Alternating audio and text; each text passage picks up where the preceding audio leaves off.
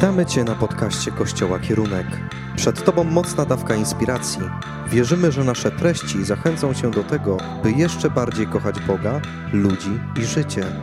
Więcej informacji o naszych działaniach znajdziesz na stronie internetowej kościolkierunek.pl Słuchajcie, kochani, dzisiaj a, jesteśmy dalej w temacie e, niepokonany. Rozważamy życie biblijnego, starotestamentowego Józefa.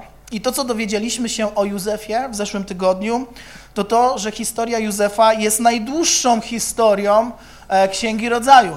Tak? O Józefie najwięcej miejsca poświęcono w Księdze Rodzaju jako człowieku, nawet więcej niż o Abrahamie, e, dlatego że jest wyjątkową i wybitną postacią. Do Józefa przyrównuje się później Jezusa Chrystusa.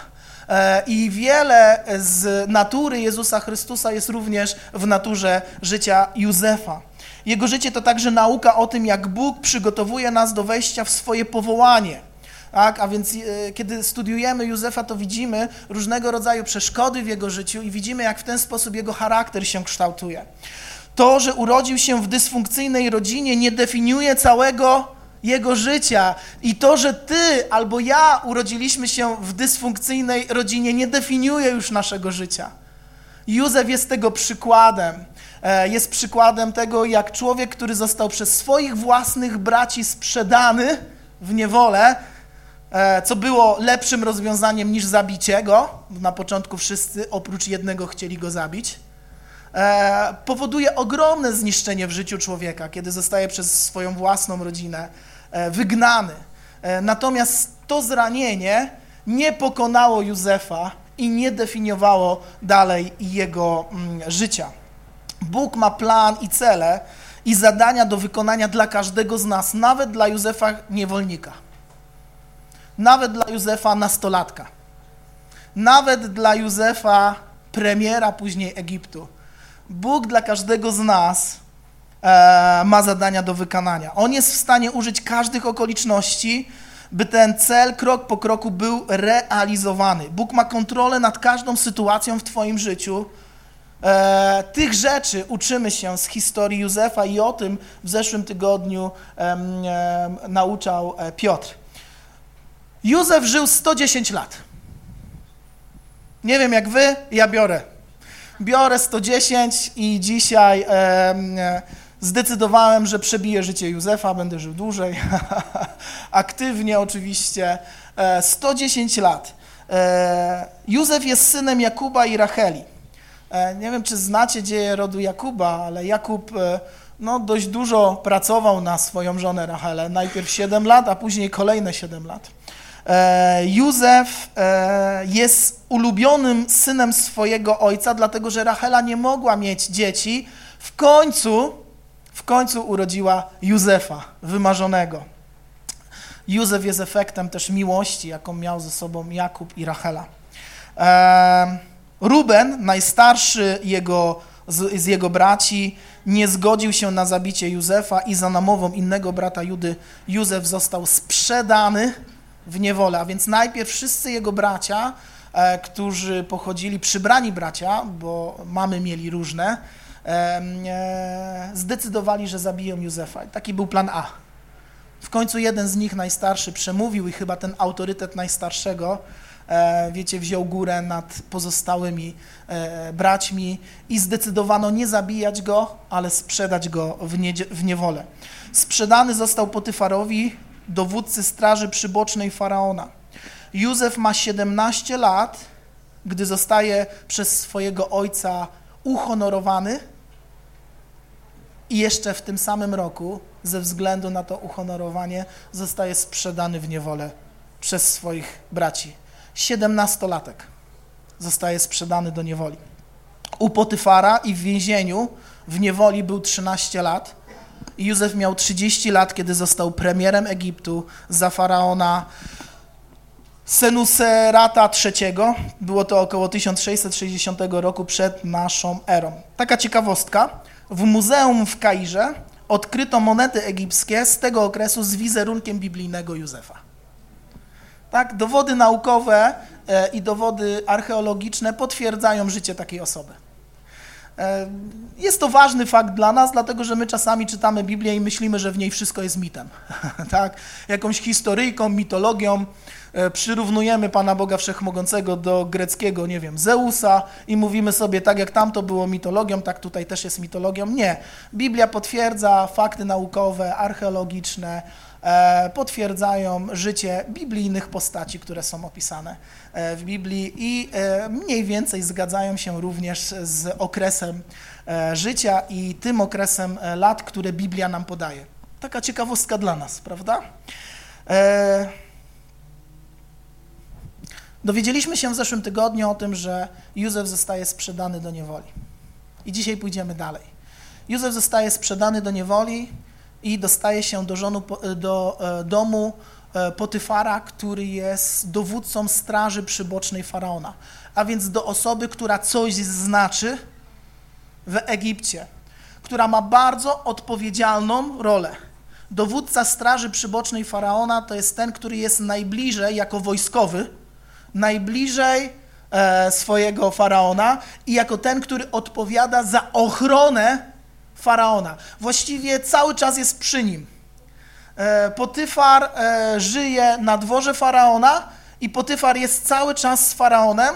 Dlaczego ta informacja jest dla nas ważna? Dlatego, że Józef jako niewolnik ma pewne talenty i pewną urodę, która wpędza go później w kłopoty ze względu na to, że pana domu ciągle nie ma w domu, tylko jest w swojej pracy, jest na swojej służbie dowiadujemy się, że Pan był z Józefem i czynił go człowiekiem sukcesu, a służył on domu swojego pana Egipcjanina.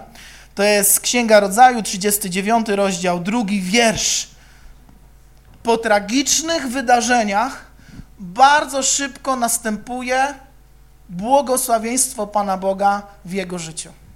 Jak my sobie wyobrażamy błogosławieństwo Boże w sytuacji sprzedania do niewoli? ja wyobrażam sobie tak, że przychodzi grom z jasnego nieba, zabija tych, którzy są handlarzami niewolników i mnie uwalnia i wracam do domu, prawda? No czy może być jakieś inne błogosławieństwo? Okazuje się, że może. Że życie Józefa nie zmieniło się, został sprzedany do niewoli i dalej jest niewolnikiem. Nie wraca do domu. Nie stanowi sam o sobie. Nie posiada żadnej wartości a jednak Słowo Boże mówi, że Pan był wtedy z Józefem i czynił go człowiekiem sukcesu. Nie tak wyobrażam sobie sukces. Nie wiem jak wy, ale ja tak sobie sukcesu nie wyobrażam. Nie w niewoli. A jednak te słowa są bardzo dla nas ważne. Dlaczego Kościele?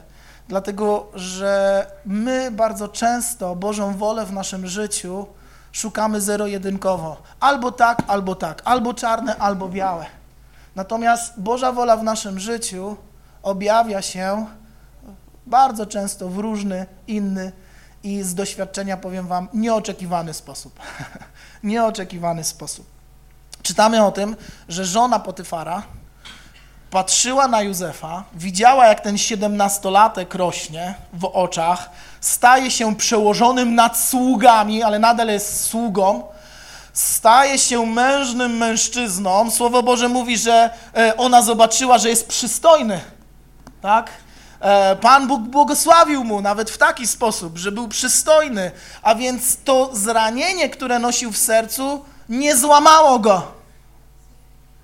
Nie złamało go, ale spowodowało, że wykorzystał okazję, którą miał, talenty, które miał, zarządzanie, które Pan Bóg włożył w jego sercu, albo może którego nauczył się w domu swojego ojca. Pamiętajmy o tym, e, że e, Jakub nie był biednym człowiekiem, a jego synowie zarządzali jego majątkiem. Więc prawdopodobnie i ten siedemnastolatek, jak zarządzał tysiącami owiec i bydła i różnymi innymi, bo był pasterzem, to również nabył pewnych umiejętności, których normalnie e, ktoś inny nie miał. Wykorzystał to, co potrafił, czego nauczył się do tej pory, aby w miejscu swojego problemu i w miejscu swojej trudności, po pierwsze, przynieść Bogu chwałę, i po drugie, aby prosperować i żyć w tym miejscu, w którym był. Do tego stopnia, że Potyfar zaufał mu tak bardzo i tak mocno, że oddał mu wszystko i o nic już się nie martwił. I chyba to był błąd Potyfara. Potyfar o nic się nie martwił, nie widząc zagrożenia, że jego małżeństwo i jego własna żona nie darzy już go uczuciem ani szacunkiem. Podchodzi do Józefa, widzi w nim przystojnego mężczyznę i nagabuje go oficjalnie, bardzo mocno. Chodź, pana nie ma w domu. Będziemy mieli fajny czas razem. Chodź ze mną do łóżka. Prawdopodobnie żona Potyfara była piękną kobietą. Miała władzę. Mogła umilić życie Józefowi. Józef mógł zobaczyć w tym okazję. A był mądrym człowiekiem, pewnie i tą okazję mógł w jakiś sposób wykorzystać. Ale Józef, ale Józef odpowiada w ten sposób. Ty jesteś jego żoną, jakże miałbym popełnić tak wielką niegodziwość i jednocześnie zgrzeszyć, zgrzeszyć przeciwko Bogu. W tej sytuacji Józef nie myśli nawet o sobie. W tej sytuacji Józef nie myśli o swojej wygodzie, ale tu pokazane jest serce Józefa. Józef, pomimo zranienia i odrzucenia z domu, dalej był blisko Boga. Nie obwiniał Pana Boga za to, że bracia go sprzedali, ale w tej trudnej sytuacji Józef mówi: Na początku ja nie mógłbym tego zrobić. Dlaczego? Bo nie będę grzeszył przeciwko Bogu. Nie dlatego, że mi się nie podobasz. Nie kombinował i nie udawał, wiesz, jest niebezpiecznie, może zaraz wrócić E, może lepiej nie, tak? To jest troszeczkę takie porównanie, jak my dzisiaj odmawiamy na imieninach u, wujki, u wujka alkoholu, tak? E, wujek mówi, chodź, napij się ze mną, setuni nie walniesz, że mówisz, nie, wiesz, jestem chory, biorę leki i tak dalej, tak? Gdzie mamy te nasze wyuczone odpowiedzi. Józef taki nie był, Józef w ten sposób nie funkcjonował. Józef stanął i powiedział, nie, bo nie zgrzeszę przeciwko Bogu. Nie zrobię tego, bo nie bo wierzę, mój Bóg jest moim Bogiem i ze względu na to tego nie zrobię. Ze względu na to tego nie zrobię. I oczywiście ta kobieta nie poddawała się. Nie poddawała się, przychodziła raz, przychodziła drugi raz, przychodziła trzeci raz, aż w końcu wykorzystała pewną sytuację, kiedy nikogo nie było, kiedy było w nocy i postawiła go przed wyborem życia albo śmierci. Porwała jego szatę, uknęła cały spisek, Józef wiedział, że jak to się wyda, to nikt nie będzie wierzył niewolnikowi. I rzeczywiście tak było. Natomiast Józef zachował kręgosłup moralny i w tej sytuacji i był gotów poświęcić swoje własne życie, aby tylko nie zgrzeszyć przeciwko Bogu. Aby nie zgrzeszyć przeciwko Bogu. Nie przeciwko tym ludziom, nie przeciwko Potyfarowi, aby nie zgrzeszyć w pierwszej kolejności przeciwko Bogu. Został uknuty spisek, Potyfar wraca, jego żona mówi, zobacz, jak ten hebrajczyk sobie pozwala. Chciał mnie tutaj zgwałcić. Oto jego szata rozdarta. Co robi mąż?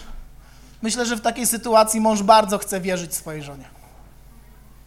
A więc on uwierzył swojej żonie, wydał Józefa do więzienia. Co i tak w tamtych czasach było znowu planem B, bo plan A prawdopodobnie byłby taki, że powinien zginąć. Jako niewolnik w tamtych czasach normalną rzeczą byłoby zabicie go. Cały czas to widmo śmierci nad Józefem jest. Cały czas to widmo śmierci nad Józefem jest. I czytamy w 21 wersecie takie słowa. Pan jednak był z Józefem. Zapewnił mu łaskę i życzliwość przełożonego więzienia. I znowu, nie o taką łaskę bym prosił, Panie Boże. Raczej prosiłbym o to, żeby grom z nieba walnął tę żonę. Potyfar padł na ziemię i powiedział, teraz zaiste widzę, jaka jest sprawa, przyjacielu mój Józefie, wracaj do mnie, wszystko jest w porządku. A tutaj czytamy słowa, że Józef e, został fałszywie oskarżony, wrzucony do więzienia i Pan był z Józefem. I mu sprzyjał. I Pan sprzyjał Józefowi. No, nie wiem jak wam, mi się to nie mieści w głowie. nie o takie sprzyjanie ja bym się modlił wtedy. Ale Józef nie był tym, który miał rozgoryczone serce, nie chował urazy, a więc miał wolne serce przed Bogiem, potrafił wykorzystać tą okazję. Wkrótce ten oddał pod nadzór Józefa wszystkich osadzonych. Wolno im było czynić tylko to, na co zezwalał Józef. Przełożony nie musiał już doglądać niczego, co, przekazał Józefowi, a Pan zapewniał powodzenie we wszystkich przedsięwzięciom Józefa. I wiecie, kiedy czytam to słowo, że Pan zapewniał powodzenie wszystkim przedsięwzięciom Józefa, no to jakie przedsięwzięcia może mieć skazany w więzieniu? Ja wiem, jakie przywileje dzisiaj są w więzieniu. Chodziłem do więzienia, usługiwaliśmy w więzieniu. Kiedy studiowałem na uczelni biblijnej, przez rok e, w każdą sobotę uczęszczałem do aresztu śledczego w Warszawie i tam głosiliśmy Ewangelię. Ja wiem, jakie przywileje mają więźniowie. Przywilej na przykład taki, że nie siedzi w celi zamknięty, ale może podawać innym więźniom jedzenie. Albo wykonywać jakąś dodatkową pracę, żeby coś robić. To są te przywileje, to są te przedsięwzięcia, to są te rzeczy. A więc Józef cały czas jest zamknięty. To nie jest tak, że Józef teraz jako więzień może sobie swobodnie chodzić, nie wiem, po Kairze, czy jaka tam wtedy była stolica, tak, na pewno jakaś inna I on sobie chodzi po ulicach miasta, kupuje żywność, rozmawia z ludźmi, cześć, co słychać, jak się macie, wraca do więzienia, w więzieniu ma, wiecie, lepsze łóżko, swoją własną prywatną celę, co najmniej jak Siara Siarzewski w Killerze, tak, słuchajcie, no nie, nie, to tak nie wyglądało. A więc te słowa, że Pan sprzyjał Józefowi i był z Józefem, one są bardzo ważne dla nas do zrozumienia też naszych sytuacji, do których za chwileczkę przejdziemy. Tam w więzieniu, w którymś momencie czytamy o tym, że w domu Potyfara i w więzieniu był 13 lat. Domyślamy się, ile w domu Potyfara, ile w więzieniu. Prawdopodobnie był jakimś już dobrym mężczyzną, może miał 20 parę lat, kiedy zakochała się w nim żona e, Potyfara i prawdopodobnie w tym więzieniu też ileś lat spędził. Tam poznał dwóch dworzan królewskich, faraona, piekarza i podczaszego. Tego, który piekł bułeczki faraonowi i ten, który dbał o to, aby napoje, które są podawane faraonowi, były najlepszego sortu i nie miały trucizny. Był odpowiedzialny za jedzenie. Ci przyjaciele Józefa, może pseudo-przyjaciele, współwięźniowie, będzie lepiej, oni w którymś momencie mają sen i wiedzą, że ten sen, który im się śni, jest wyjątkowy, że to nie jest normalny sen, że to jest coś wyjątkowego, więc zaczynają rozmawiać i nagle Józef mówi, wiem, co oznaczają wasze sny. Przemawia do podczaszego i mówi, twój sen oznacza, że w ciągu trzech najbliższych dni Faraon podniesie cię i wrócisz do dworu Faraona, Faraon wybaczy ci twoją zbrodnię. A do piekarza twój sen oznacza, że za trzy dni Faraon wyniesie cię, ale to nie będzie pozytywne. Wyniesie cię, abyś zawisł, abyś został e, powieszony i w ten sposób skończy się twoje życie. I Józef dodaje pewne słowa. Za trzy dni Faraon podniesie twoją głowę, powróci ci dawne stanowisko i znowu jako podczaszy będziesz podawał mu puchar. Pamiętaj proszę o mnie, mówi Józef. Gdy będzie ci się dobrze wiodło, wyświadcz mi łaskę i wspomnij o mnie przed Faraonem. Wydostań mnie stąd, bo podstępnie zostałem porwany z ziemi Hebrajczyków, a tu także nie zrobiłem nic złego, na co, y, co zasługi, zasługiwałoby na umieszczenie mnie w tym lochu. To pokazuje, że to miejsce, w którym był Józef, nie było komfortowe.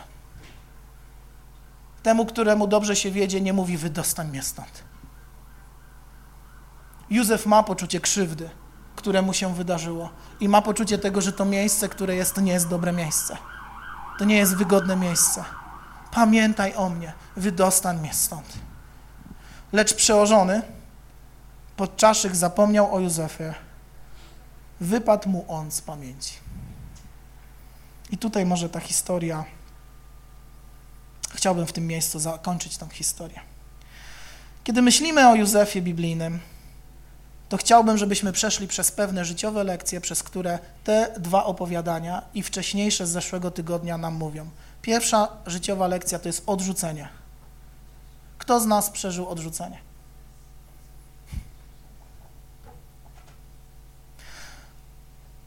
Ze złamanym sercem, kto z nas musiał zacząć żyć w nowym miejscu?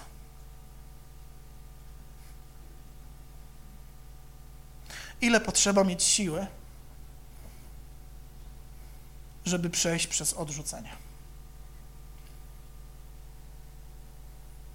żeby przejść przez odrzucenie. Być może niektórzy z nas właśnie w tej chwili przeżywają odrzucenie. Odrzucenie przez żonę, odrzucenie przez męża, odrzucenie przez rodziców, odrzucenie przez szefa, który po prostu nic najlepszego naobiecywał góry i nic z tego nie było, a na koniec mnie zwolnił. Odrzucenie, odrzucenie przez najbliższych, odrzucenie przez dzieci, odrzucenie przez rodziców, odrzucenie przez naród, odrzucenie przez miasto, odrzucenie przez grupę społeczną, odrzucenie ze względu na poglądy, odrzucenie ze względu na religię, na wiarę, odrzucenie ze względu na kolor skóry, odrzucenie ze względu na język. Odrzucenie, odrzucenie, odrzucenie. Jesteśmy krajem, który przyjął naszych przyjaciół z Ukrainy z otwartymi sercami, ale każdy, kto przyjechał z Ukrainy, na pewno spotkał się chociaż z jednym Polakiem, który gdy usłyszał, jak ten mówi z akcentem, popatrzył na niego z odrzuceniem.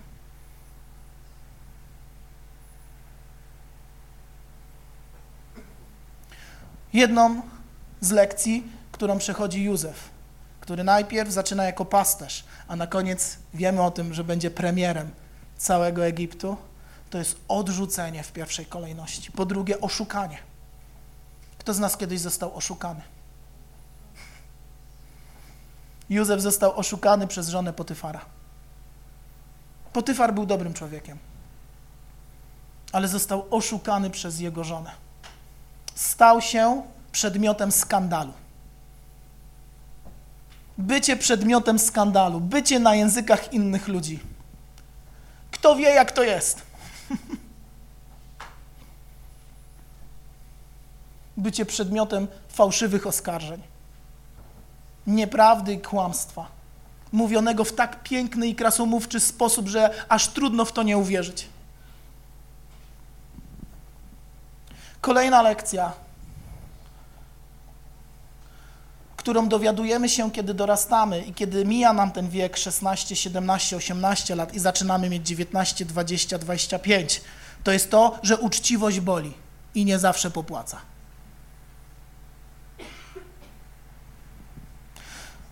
Lekcja dorosłości. Nie zawsze to, co się opłaca, warto. Józef mógł tak pomyśleć. Ciężko pracowałem, byłem najlepszy z najlepszych zyskałem pewną pozycję. Odrzuciłem zaloty tej kobiety, aby ich małżeństwo mogło być dalej w porządku. I to się opłaca? W żaden sposób to się nie opłaca, a jednak warto, bo historia się jeszcze nie kończy. Bo historia się jeszcze nie kończy. Potrzebujemy uwierzyć w Boga, że być wiernym Jego zasadom często się nie opłaca, ale ostatecznie warto iść za Nim. I my to w naszej kulturze w Polsce widzimy.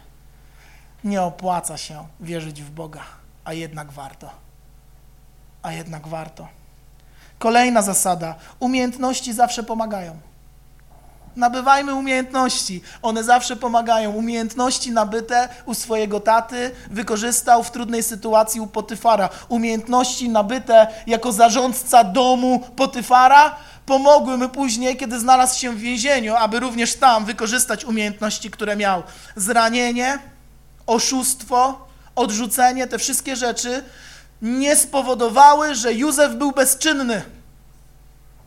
Ale on cały czas był w ruchu. Kochamy Boga, kochamy ludzi, kochamy życie, bo życie to jest ruch, to jest energia, to jest nieustanny proces.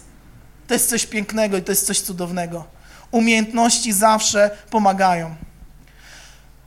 Kolejna lekcja. Został zapomniany. Kto z nas kiedyś został zapomniany? Kto z nas zapomniał o kimś?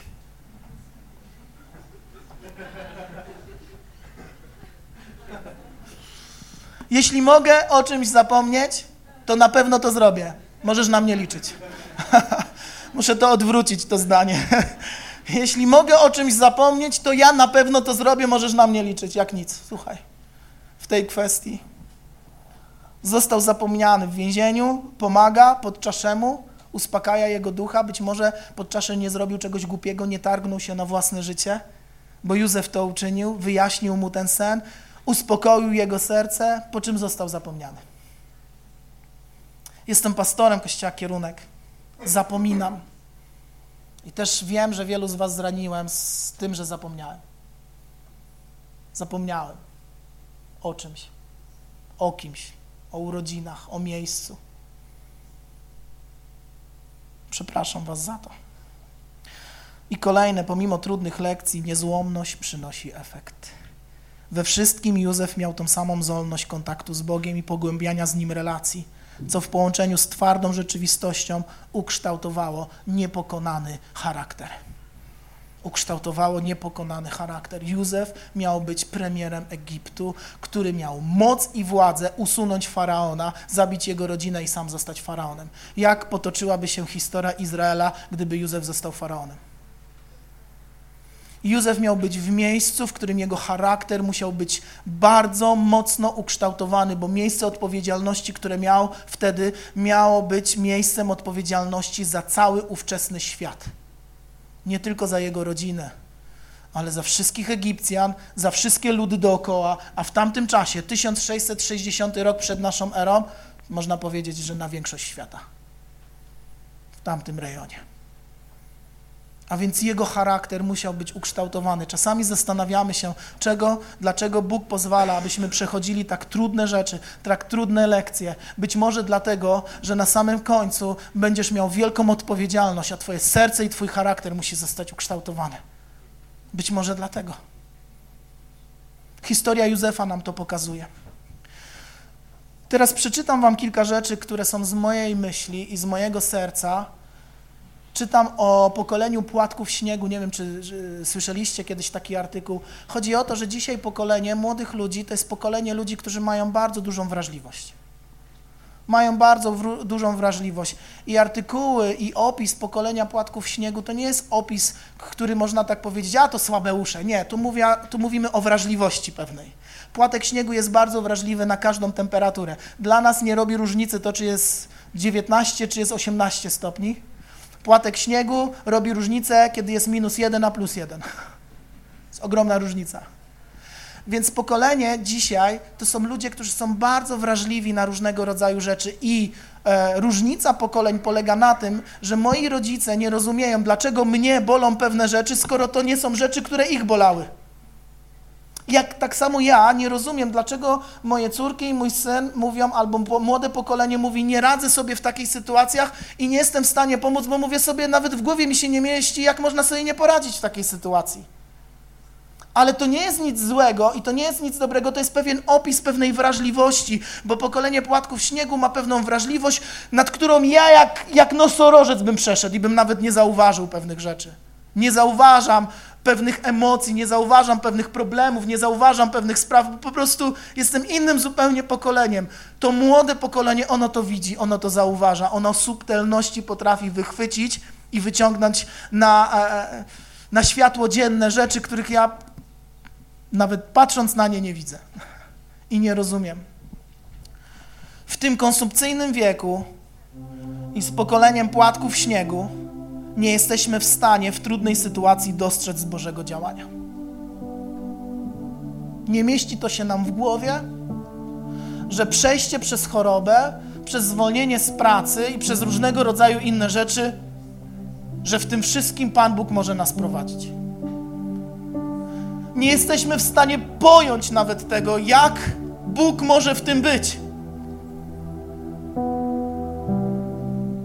Najmłodsze pokolenie całkowicie nie rozumie tego, jak to jest, że jest Bóg, a jest coś złego. Dla nich to jest tak odległe od siebie, że wręcz jest to namacalnym i fizycznym dowodem na to, że Boga nie ma, no bo gdyby był, to by mnie plecy nie bolały, to by mi koleżanka nie powiedziała nic złego, to bym i tak dalej, i tak dalej, i tak dalej. I tak dalej, i tak dalej, i tak dalej. Ale również ja w wielu miejscach mojego bólu nie potrafię dostrzec Bożego działania, bo moje oczy są skierowane na ból, a nie na Jezusa Chrystusa. I moje oczy są skierowane na grzech, na sytuację, a nie na Jezusa Chrystusa. To nie jest tylko pokolenie, to młodych ludzi, to jestem ja również. To są też moi rodzice. Przyznajmy się uczciwie przed sobą, że kiedy przechodzimy przez ciemną dolinę, kiedy przechodzimy przez niepowodzenia, przez trudności, przez różnego sy e, trudne sytuacje, nie potrafimy dostrzec w tym Boga. I wydaje mi się, że Józef też nie potrafił dostrzec w tym Boga, ale Józef miał pewien moralny kompas. Mówił tak: Bóg jest i koniec, kropka. Widocznie działa inaczej, nie muszę tego widzieć. Dzisiaj my wszystko musimy zobaczyć, musimy doświadczyć. Nie jesteśmy w stanie nikomu uwierzyć. Ludzie opowiadają nam historyjki i, i, przy okazji tych historyjek muszą być zdjęcia, muszą być dowody, muszą być programy naukowe, muszą być dyskusje i nie wiem, najlepiej jeszcze empiryczne jakieś doświadczenie, żebyśmy wiedzieli. Nie jesteśmy w stanie w naszym cierpieniu dostrzec Boga, a On właśnie w tym cierpieniu jest a On właśnie w tej trudnej sytuacji jest i On przygotowuje nas do czegoś większego. Nie musisz widzieć, żeby zaufać.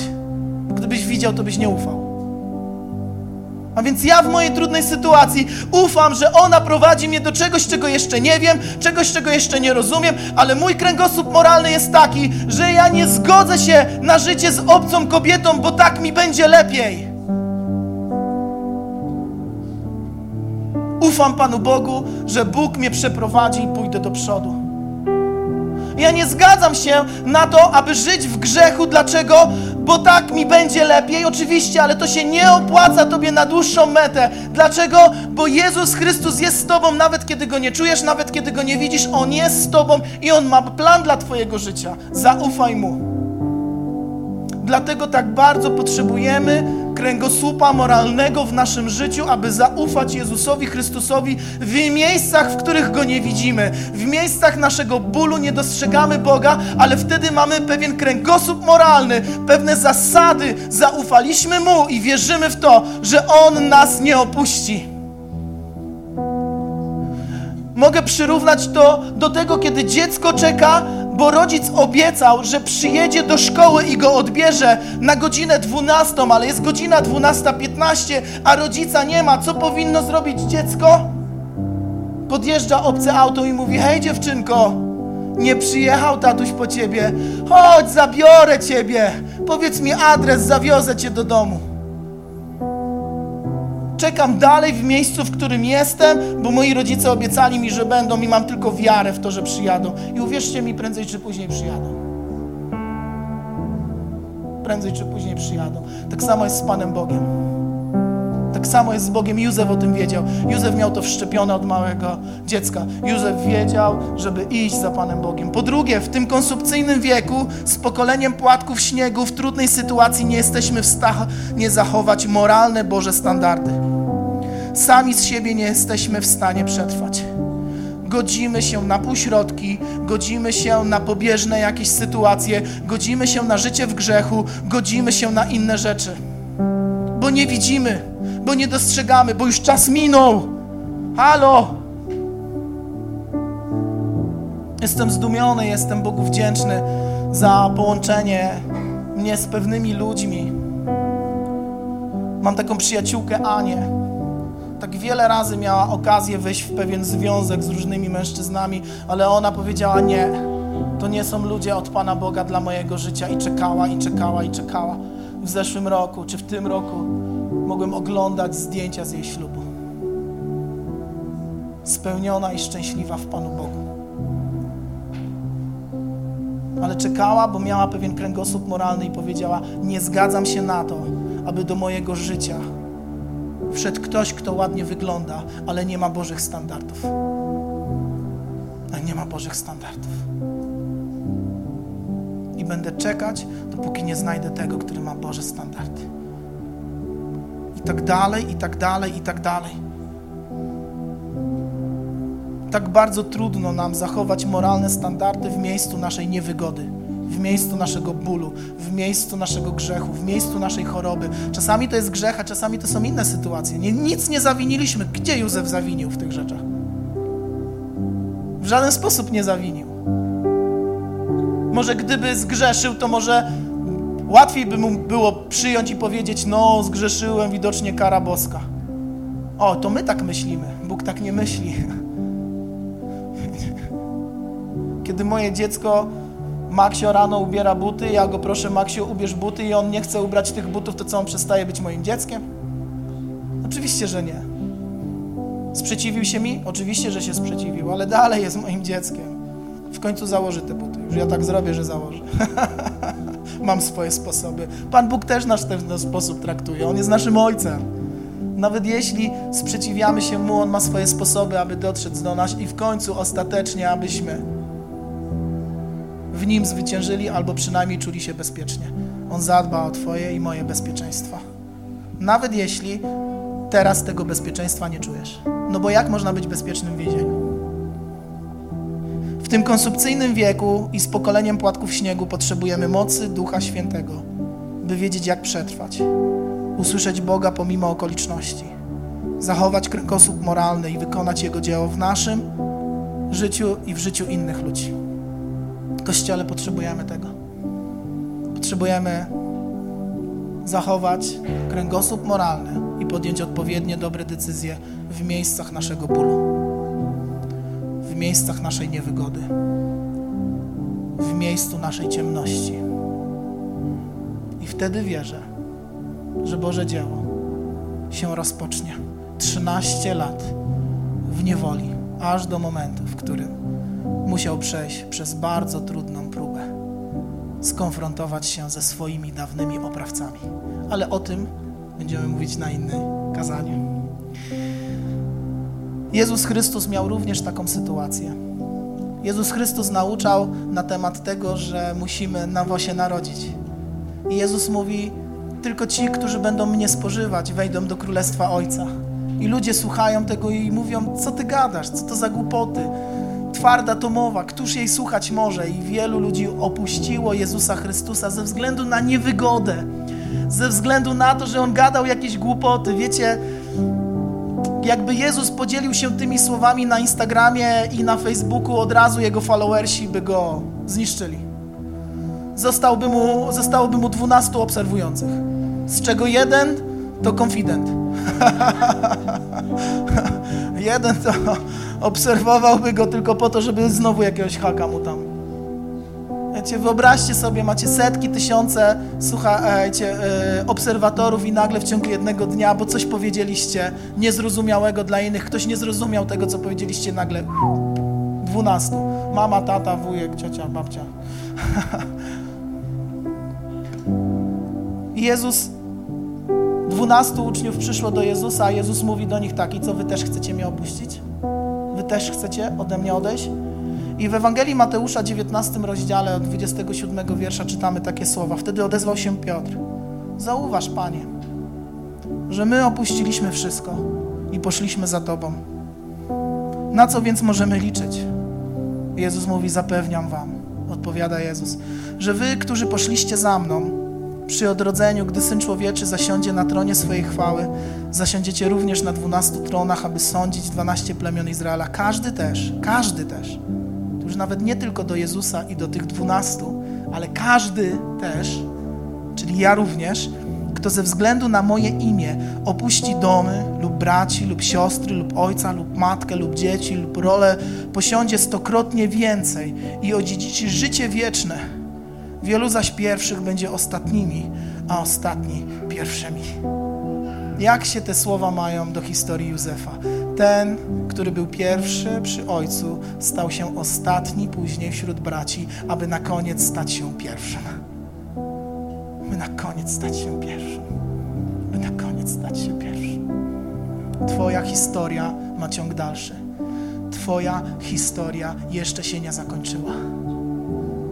Być może czujesz się w więzieniu, być może czujesz się na takim dworze Potyfara i zasuwasz dla innych, a sam nic nie masz. Być może jesteś odrzucony, być może idziesz w ciemnej dolinie. Chcę Ci powiedzieć, że Twoja historia jeszcze nie ma końca. Ona jeszcze trwa.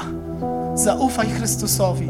Zaufaj Panu Bogu, tak jak Józef to uczynił. Zaufaj Mu że On w tej sytuacji Ciebie nie opuszcza i jest z Tobą i że Ci pobłogosławi w tej trudnej sytuacji. Być może ona się nie zmieni, być może jeszcze więzienie jest przed Tobą, być może ciemna dolina jeszcze trochę przejdzie, być może jeszcze nie zostaniesz dzisiaj uzdrowiony, ale On jest z Tobą i będzie Ci w tej sytuacji błogosławił i spowoduje, że przeżyjesz, że przejdziesz, że będziesz miał wpływ, że Twoja historia idzie do kolejnego momentu, do kolejnego miejsca, do kolejnego punktu punktu Twojego życia, aby ostatecznie wejść w miejsce swojego powołania, wejść w miejsce swojego wpływu, wejść w miejsce przywództwa. Wejść w miejsce przywództwa. Bo bycie z Chrystusem to jest przywództwo. Dlaczego tak sądzimy? Dlatego, że skoro jesteśmy światłością świata i solą tej ziemi, to to ma znaczenie. To to ma znaczenie. To to jest przywództwo. Wskazywać drogę, światłość świata nadawać smak, bycie solą tej ziemi. To jest przywództwo. Józef przeszedł i potrzebował 13 lat szkolenia. O, Panie Boże, daj mi tą mądrość, którą miał ten człowiek. Nie wiem, czy ja bym te 13 lat przeszedł. Będziemy modlić się. Będziemy modlić się, kochani.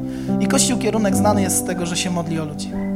Modlimy się o zdrowie, modlimy się o chorych, modlimy się o nazwrócenie, ale dzisiaj chciałbym, abyśmy pomodlili się w taki sposób naszego duchowego miejsca, w którym jesteśmy. Abyśmy rozpoznali Boga w naszym miejscu, poprosili Go o błogosławieństwo, poprosili Go o prowadzenie, poprosili Go o to, aby pomógł nam przetrwać przez ciemną dolinę, poprosili Go o to, aby przemówił do nas, abyśmy Go usłyszeli. Tak jak Józef rozpoznał Boga w snach. To jest niesamowite. Bóg z nim kontaktował się w wyjątkowy sposób. Ja wierzę, że Bóg się kontaktuje z każdym z nas w wyjątkowy sposób, dla nas wyjątkowy. Chwyćmy to, usłyszmy to, zobaczmy to, bądźmy w tym, pomimo bólu. Uwierz mi, ten ból ciebie nie zabije. Uwierz mi, ten ból nie spowoduje, że go nie usłyszysz. Zwróć swoje uszy, zwróć swój wzrok dzisiaj na Jezusa Chrystusa. W miejscu, w którym jesteś, obojętnie czy zasłużyłeś na to miejsce, czy nie zasłużyłeś na to miejsce, po prostu dzisiaj zwróć się do Niego a On jest ratunkiem dla Twojego życia. Bardzo nam miło, że zostałeś z nami do końca. Jeśli chciałbyś poznać nas osobiście, zapraszamy Cię w każdą niedzielę o godzinie 11. Aby dowiedzieć się więcej o nas i naszych działaniach, odwiedź stronę internetową kościolkierunek.pl. Kochamy Boga, kochamy ludzi, kochamy życie.